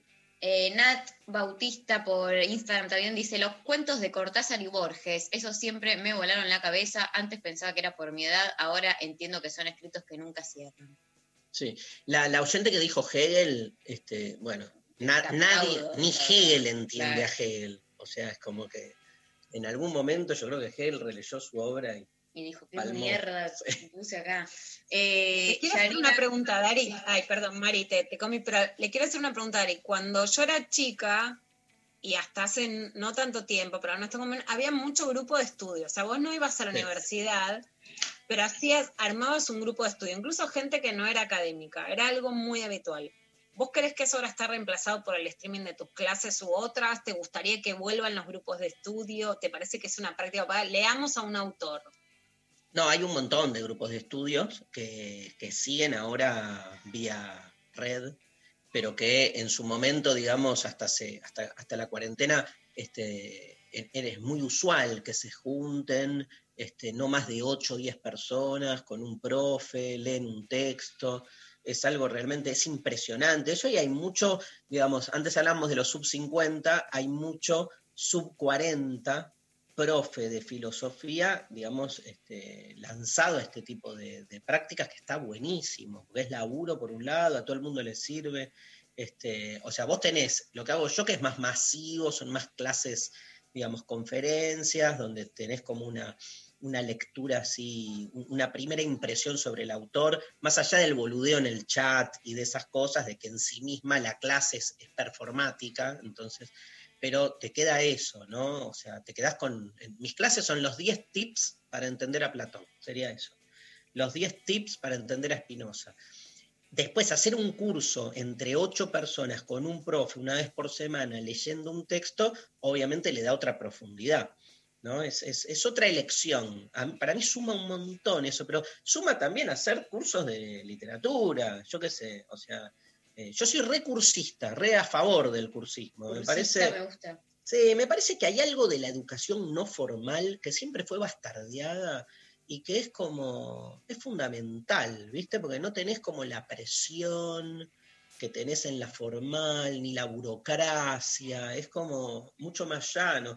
Eh, tampoco digo que la formal no sirva, ¿eh? Digo, este, abriría amba- ambos aspectos, pero levantaría un poco el lugar de la educación no formal en lo que nos brinda así en- en- en su aspecto transformador.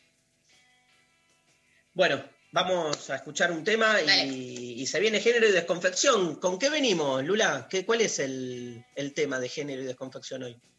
Vamos a venir con documentales feministas también sobre femicidios, pero para que no toda la historia nos la cuente Netflix.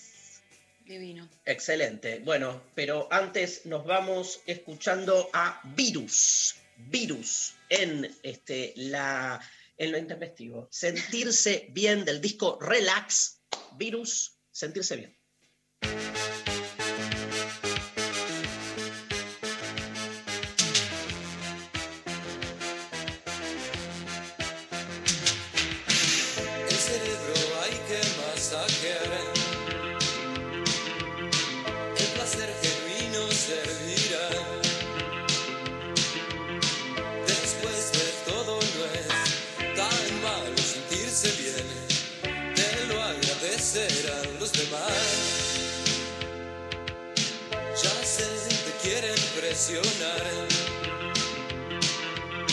Las culpas te confunden más.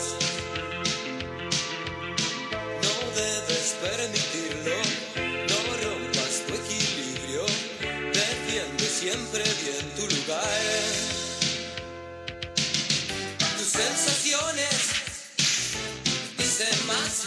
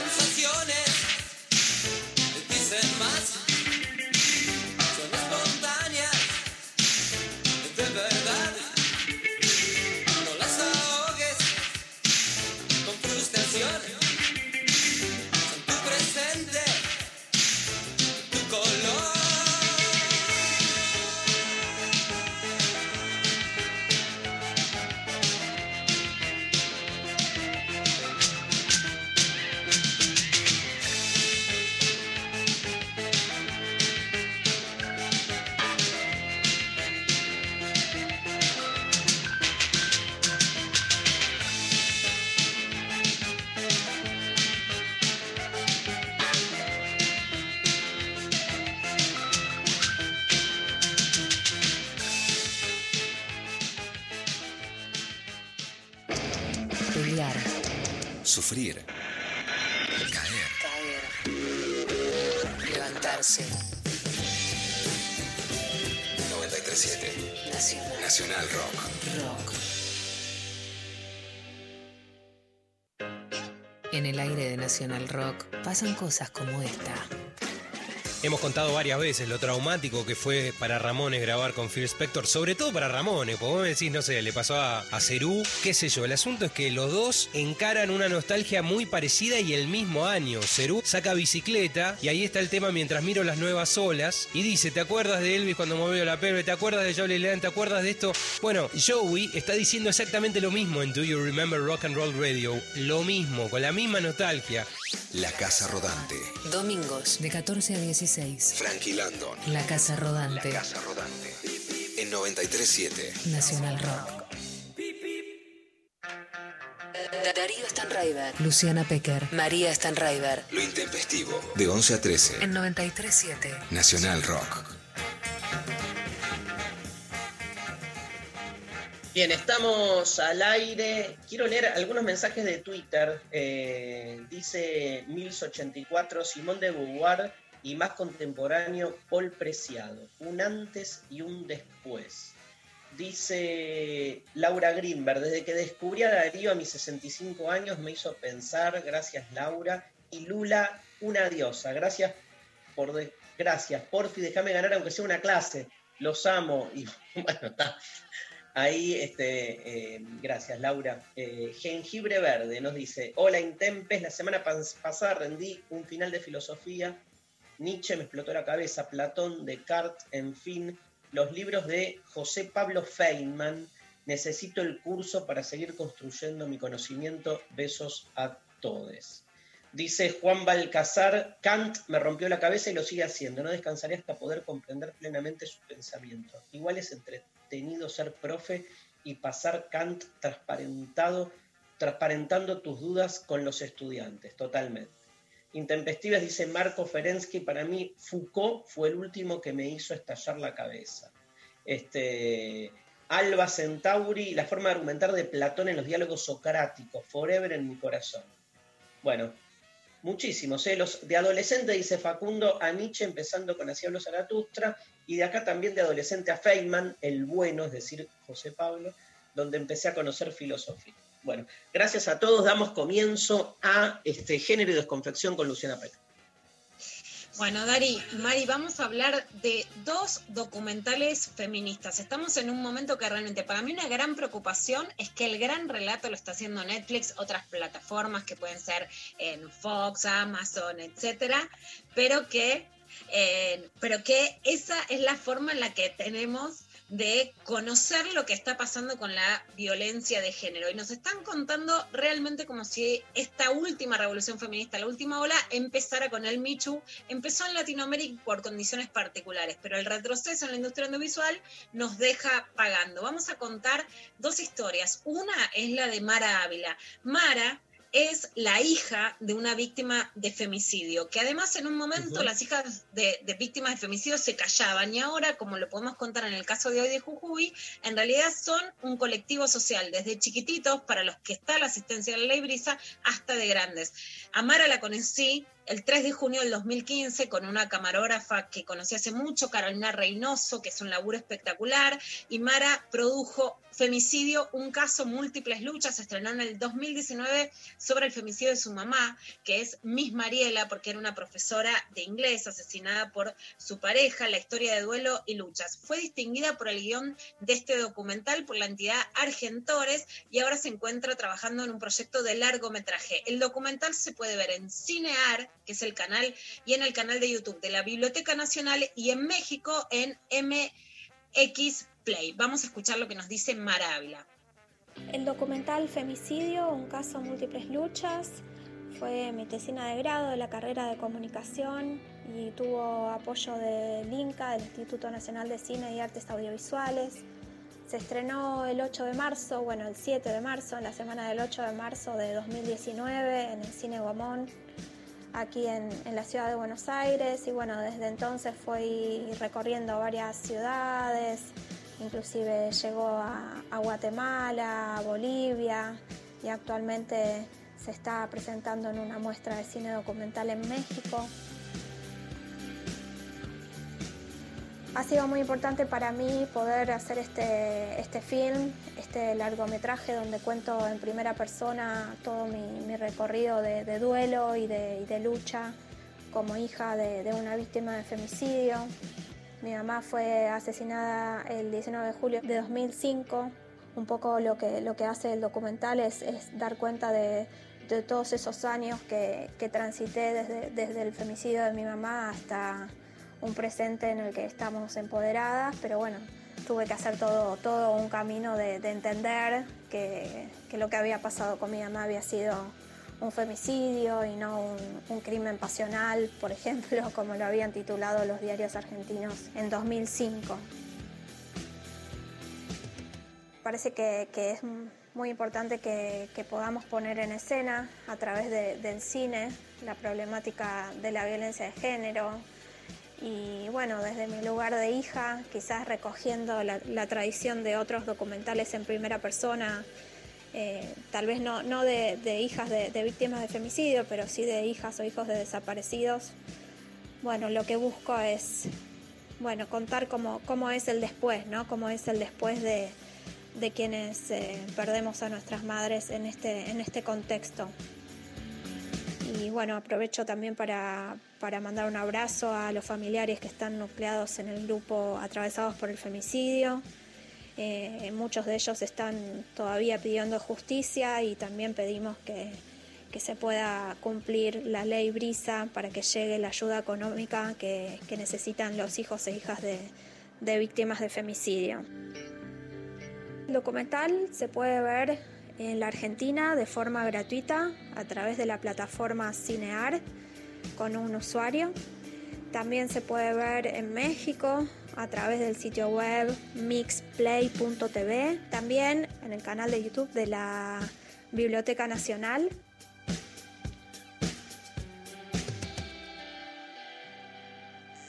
lo que nos dice Mara Ávila. Cuando te preguntan cómo hacer para mantener la pelea, la lucha a pesar de la distancia social, de no poder salir a la calle, ver estas películas es una forma de mantenerla. Cuando hablamos de la revolución de las hijas, hablamos de una lucha politizada en la Argentina, como rescata Mara desde las madres y abuelas de Plaza de Mayo y desde la identidad que le dan también las hijas de desaparecidos a una trayectoria y a la categoría de hijo como una categoría no menor, sino que rescata y politiza el crimen Dari, que en ese momento, en el 2000 2005 de Miss Mariela había sido contado como crimen pasional y que es recontado por ella misma. Así que es importante poder apoyar y conocer estas películas. Ahora les voy a contar de Susana Nieri que a ver, yo creo que si hay una masificación de- del feminismo y de la posibilidad de pensar, eso es bienvenido. Cuando te dicen está de moda, que esté de moda. Pero sí me importa mucho rescatar a las que ponen el cuerpo y el trabajo desde hace mucho, que no están de moda y que vienen haciendo un largo trabajo. Susana Nieri es una cineasta que viene relatando situaciones de, de, hace- de feminismo de hace mucho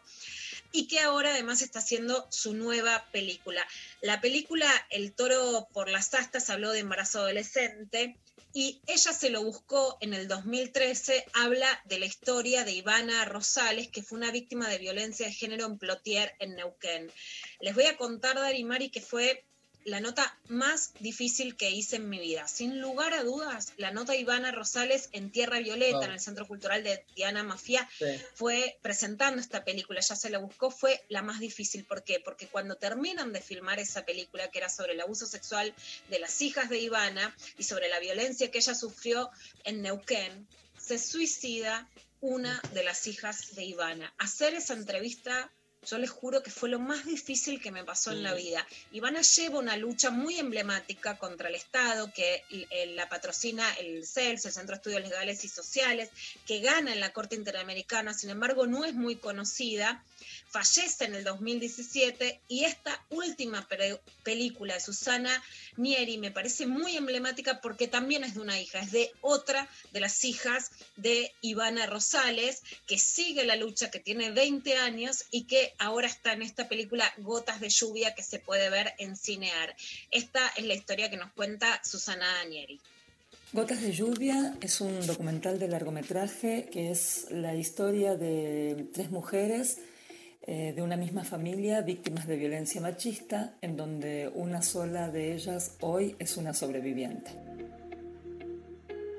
Abril Rosales eh, es la hija de Ivana Rosales, la protagonista de mi documental anterior, ella se lo buscó, quien aquí en Gotas de Lluvia desarma este pasado marcado por un progenitor violento y abusador, pero también exhibe su presente de militancia y resiliencia heredada de su madre, de Ivana.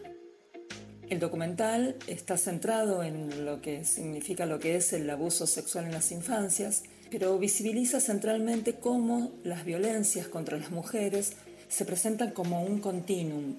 Es una violencia que no termina nunca, pero que a su vez puede resignificarse a través de la red y del activismo feminista, que es lo que lleva eh, adelante hoy Abril en, en su vida con solo 20 años, ¿no?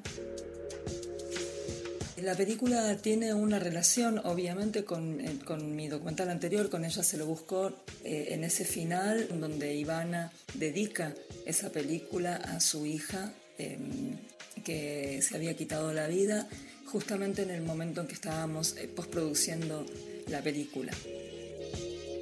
Este nuevo documental eh, nosotras lo comenzamos a desarrollar con Ivana a finales del 2016 eh, por supuesto con la autorización de Abril, pero la inesperada muerte de ella el 6 de septiembre del 2017 hizo que el proyecto quedara en stand-by por un tiempo, hasta que, bueno, mm, meses después retomamos el contacto con Abril y cuando le pregunté si quería que siguiéramos adelante con el proyecto, ella respondió de la misma manera que hubiese respondido su madre.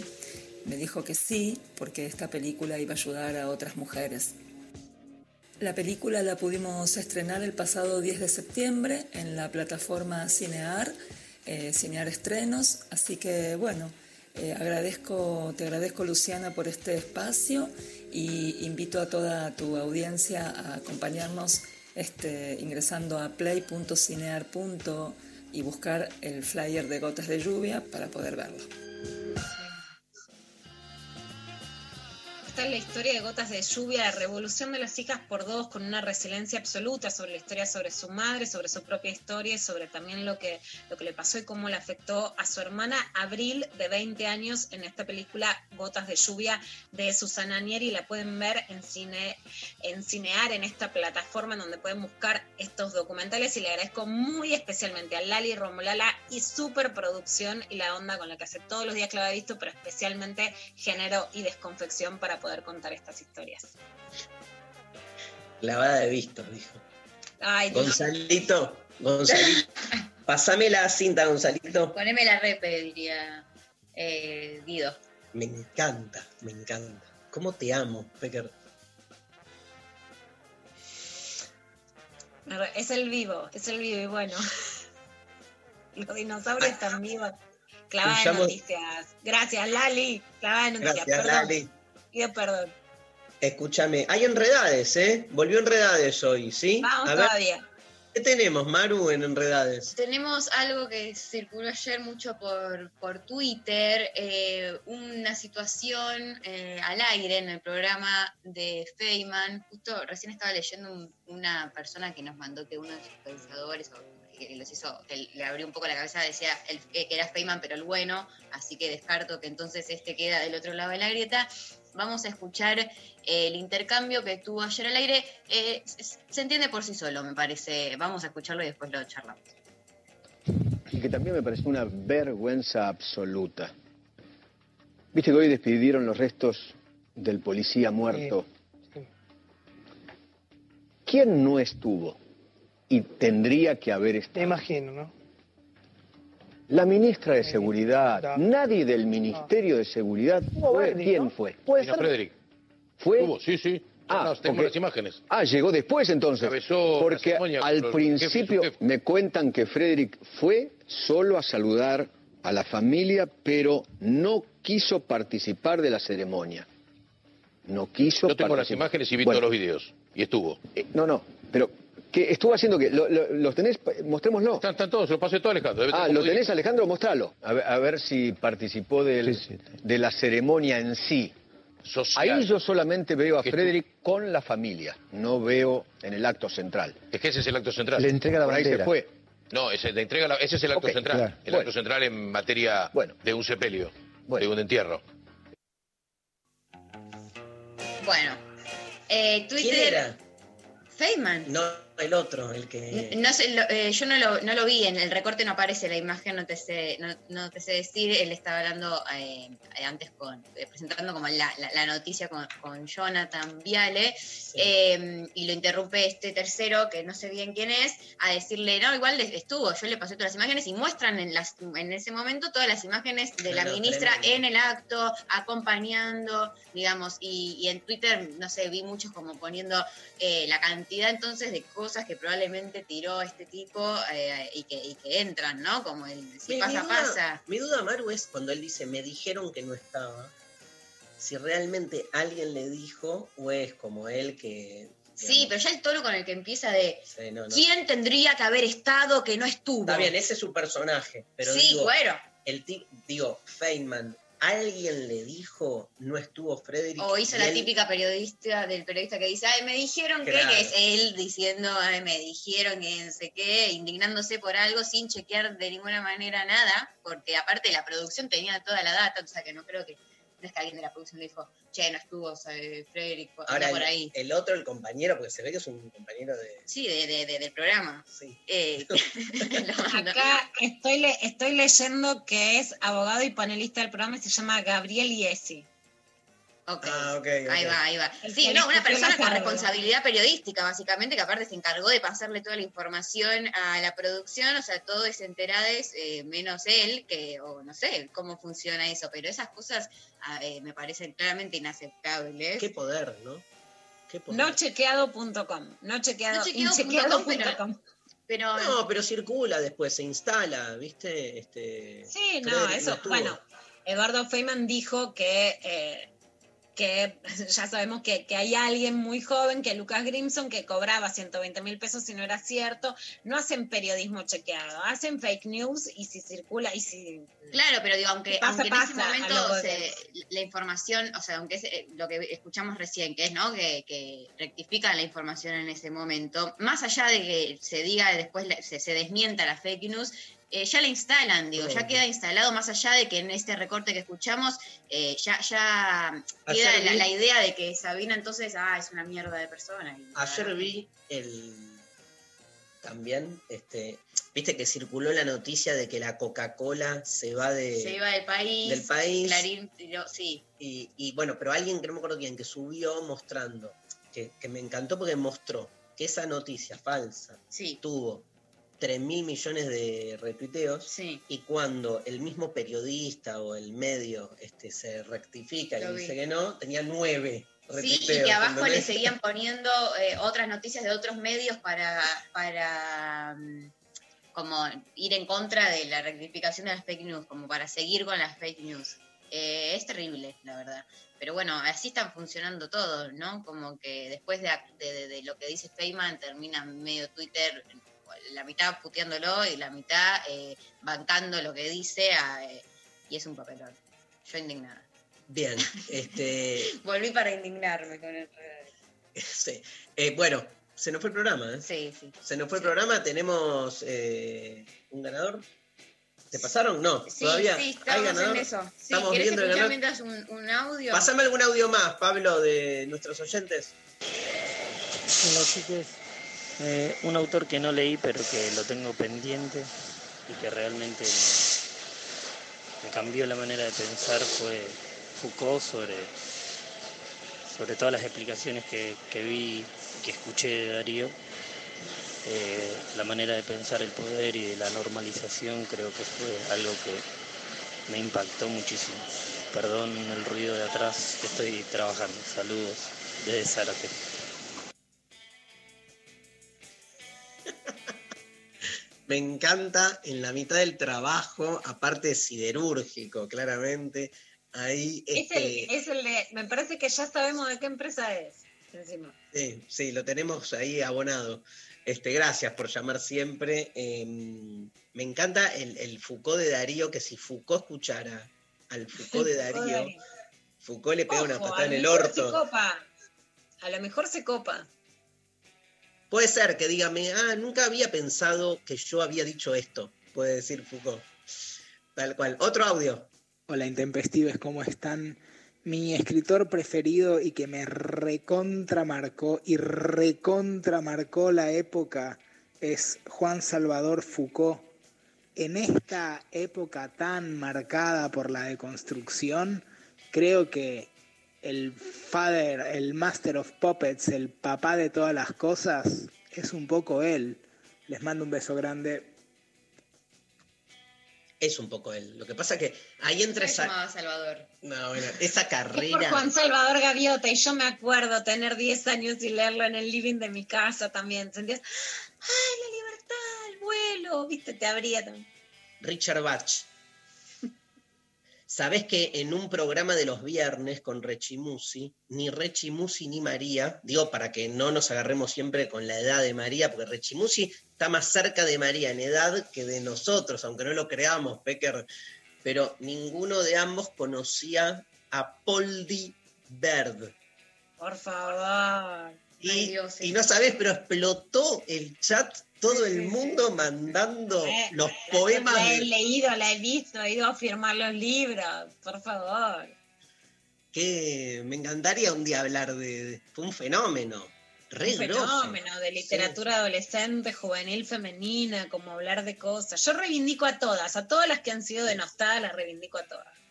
vamos Lula bueno tenemos ganador Hay ganadora eh, por Instagram, Marti Marchetti, eh, que nos comentó definitivamente preciado. No sé si es su 0% terror anal o su humor desquiciado y un tanto poético en torno a un tabú. ¿Quién diría que un ano puede devenir en territorio poético político?